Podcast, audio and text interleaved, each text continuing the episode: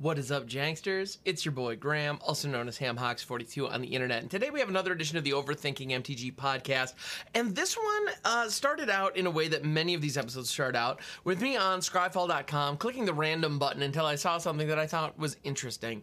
And today it presented me with a card from Ice Age, which uh, I personally have never played with, but I gotta say, it's kind of interesting. It's not good, but part of the reason I find it interesting is because it's not good. It hasn't aged well. And cards that haven't aged well oftentimes tell us a little something about Magic's history. So the card in question is Aurochs. Now, Aurochs is a 2 3 summon Aurochs for 3 and a green with trample. When attacking, Aurochs gets plus 1 plus 0 for each other Aurochs that attacks. So, if you have one Aurochs by itself, you spend 4 mana for it, you have a 2 3 trampler. It attacks, it's a 2 3 trampler. Okay, fine. If you have an additional Aurochs, and they both attack, instead of being two threes, they're each three threes. Mm, okay, it's a little better. Is that worth an eight man investment? Absolutely not. Not even close. But, um, you know, you see how it kind of starts to synergize. Cool. If you have three Aurochs that are able to attack, which again cost 12 mana, way too much to be reasonable, but all of a sudden they're each attacking as four threes with trample. So okay, now we're starting to get somewhere, and there are also three of them. Note you get another one, five threes, etc. So if you have a big army of these, then that ability can scale in an interesting way. So by today's standards, if you wanted to break this card, which could be fun for like a casual commander kind of situation, I would you would definitely want to do clone effects. You would want some kind of way to like copy this over and over and over and over and over again and then swing out with it. Like this were like a mirror march kind of situation could be really cool where mirror march creates like a you know you flip coins and then depending on the number of successes you get you get additional copies which is pretty fun. Um that that's pretty cool. So that could be neat. You know you could do some cool things with that. Um but at the end of the day like the mana investment is really what kills this thing. And the interesting part about it the, the, when i was doing a little bit of research for this just trying to get a get a handle of like what is this card the other thing I found really interesting though is um, other Aurochs. You know, the, the first thing I thought is like, well, if there's a whole tr- like if, th- if this is a creature type that is supported, then all of a sudden this kind of effect could be really cool because you can build an entire deck with like where all your creatures are Aurochs and maybe they're like little one one Aurochs for one or like you know little Aurochs at lower mana values and maybe this is your finisher. Then all of a sudden, okay, that could that could work. There's the, the, we're onto something here. Um, that that could be an interesting setup. Like, and so maybe I'd be looking at doing an Aurochs, you know, uh, commander deck or something. Like, who knows? That could be fun. And there are changelings, but like with all creature type centric effects.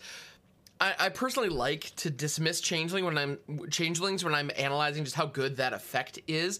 Although, if I were to actually build a deck, I probably would incorporate changelings because they're in a you know they're they're usually pretty efficient. They're they're cheap and they help you know creature types like this get some love. In any event, I looked it up. Uh, this was originally printed at Ice Age, and when it was originally printed, Aurochs here, they were the only Aurochs. This was it. This was the only card that was Aurochs. So by today's rules, you can only have four cards of a given type in your deck unless the card specifically says otherwise. So that presents a problem. You know, at best, at the absolute best case scenario, assuming you draw a very statistically unlikely set of you know sequence of of cards, or you do some weird shenanigans to tutor for them, you get four of these on the field. That's it. That's the best. And so each one of them attacking would be what a five three with trample. You could print a five three with trample right now for four with no caveats whatsoever. That card would not be good enough to, to see any meaningful play in any environment. Like as a four drop, three toughness, get it out of here. It's not gonna. There, there, there's one drop removal that gets rid of it. it you know, in cards like Strangle in standard, you can't. You know, it, it, it wouldn't be good enough. And that's the best case scenario with Aurochs.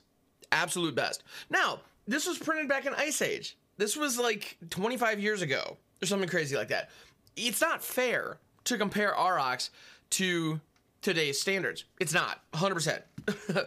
um, but from a mechanical perspective, the other thing that I find really fascinating is when Ice Age was printed, if I'm not mistaken, the four of rule didn't exist yet. So you could put as many Aurochs in your deck as you had. you know, as many as you wanted. You can load up your deck. So I could literally sit down across the table from you with a deck that was like 22 lands and 38 Aurochs. Now, I wouldn't be doing anything for the first three turns, which is a, which is a bummer for sure. But and when I hit turn four, I'm dropping a two three, which you know lightning bolt was a thing back then. So even then, it's probably not going to survive. But if the deck goes unchecked long enough, if I survive long enough, it could snowball in a way that I don't know if that was common for decks back then.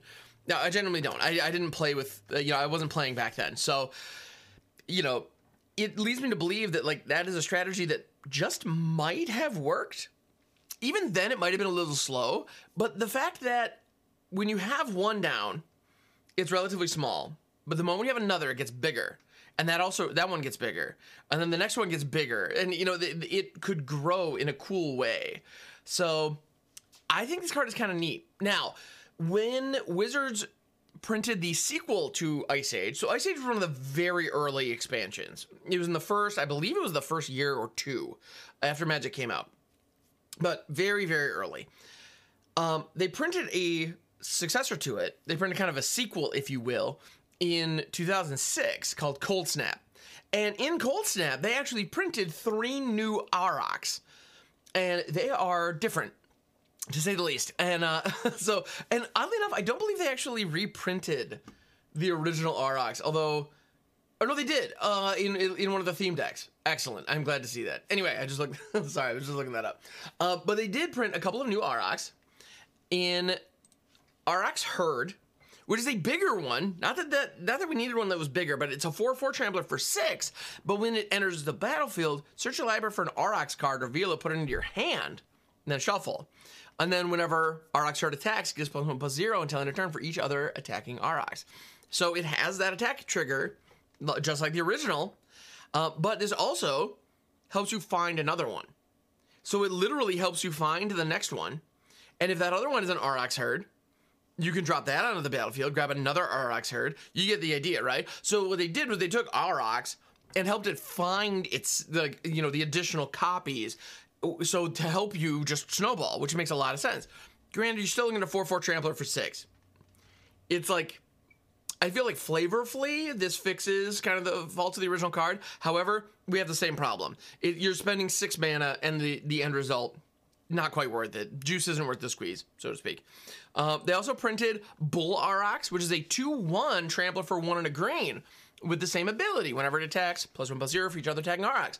Now we're talking. We have cheap ones at the early part of the curve.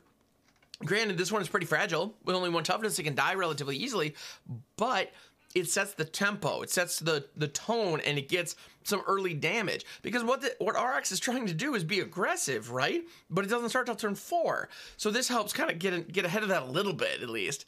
Um, and then there's one other one, Rimehorn Aurochs, which is four and a green for three three trample. Whenever it attacks, it gets plus one plus zero until end of turn for each other attacking Aurochs, and you can pay two and a snow. Target creature blocks target creature this turn if able. So you can actually assign blockers. So that's removal effectively by allowing, you know, by, by you as the attacker getting some agency over combat, which is something that you don't see very often. And so frankly, uh, Aurochs actually in um in commander in certain like Gruul or Naya commander decks that are very combat focused. This could be really good if you if you're rocking snow. Anyway, if you're not rocking snow, this doesn't work unfortunately. But if you are, kind of a cool cool design. I like it. So of all of them, I gotta say, I think Rimehorn Aurochs is kind of the most interesting design. Uh, it also has the same attack trigger, by the way. But uh, I mean, three three for five, probably still not worth worth it. But at the end of the day, like I thought this card was really cool because it's a creature type that is very narrow, but it also has a payoff mechanic built around its creature type, which is not something you see every day. So I, I thought that was especially neat. I, I just like the idea of this. Um, that said, actually, now that I'm thinking about it, it'd be I'd be remiss um, if I didn't mention it. A card that would actually synergize with this beautifully. I mentioned it earlier, so I mentioned copy effects earlier, and uh, one that just came to mind. I would love to go wide in a token-based strategy that is Simic or some combination that includes green blue with Aurochs or one of the Aurochs that we looked at today, alongside Echoing Equation. Echoing Equation is a sorcery from Strixhaven. Three blue blue. Two star creature you control. Each other creature you control becomes a copy of it until end of turn. Except those creatures aren't legendary if the chosen creature is legendary. The reason I would like to do that is because if I drop like an Avenger of Zendikar or a Rabble Rousing or something that can produce just an obscene number of tokens, and then Echoing Equation by Aurochs and attack with the whole squad, if all of them get plus one plus zero for each other attacking Aurochs, it's kind of a little build your own Craterhoof behemoth. And I think that's fun. is it good? Nah, just get Craterhoof Behemoth. But is it a fun idea? Absolutely. So I gotta say, I think Aurochs is a cool card. It got the juices flowing in a neat way. That, and that's that's it. That's the only real reason I wanted to talk about today. There's no like it isn't tied to any new upcoming releases. I mean, it's from Ice Age, and it's the middle of December as I record this, and there's a big cold snap going all over the place everywhere. So I mean, it's cold, Ice Age. That makes sense, right? Anyway.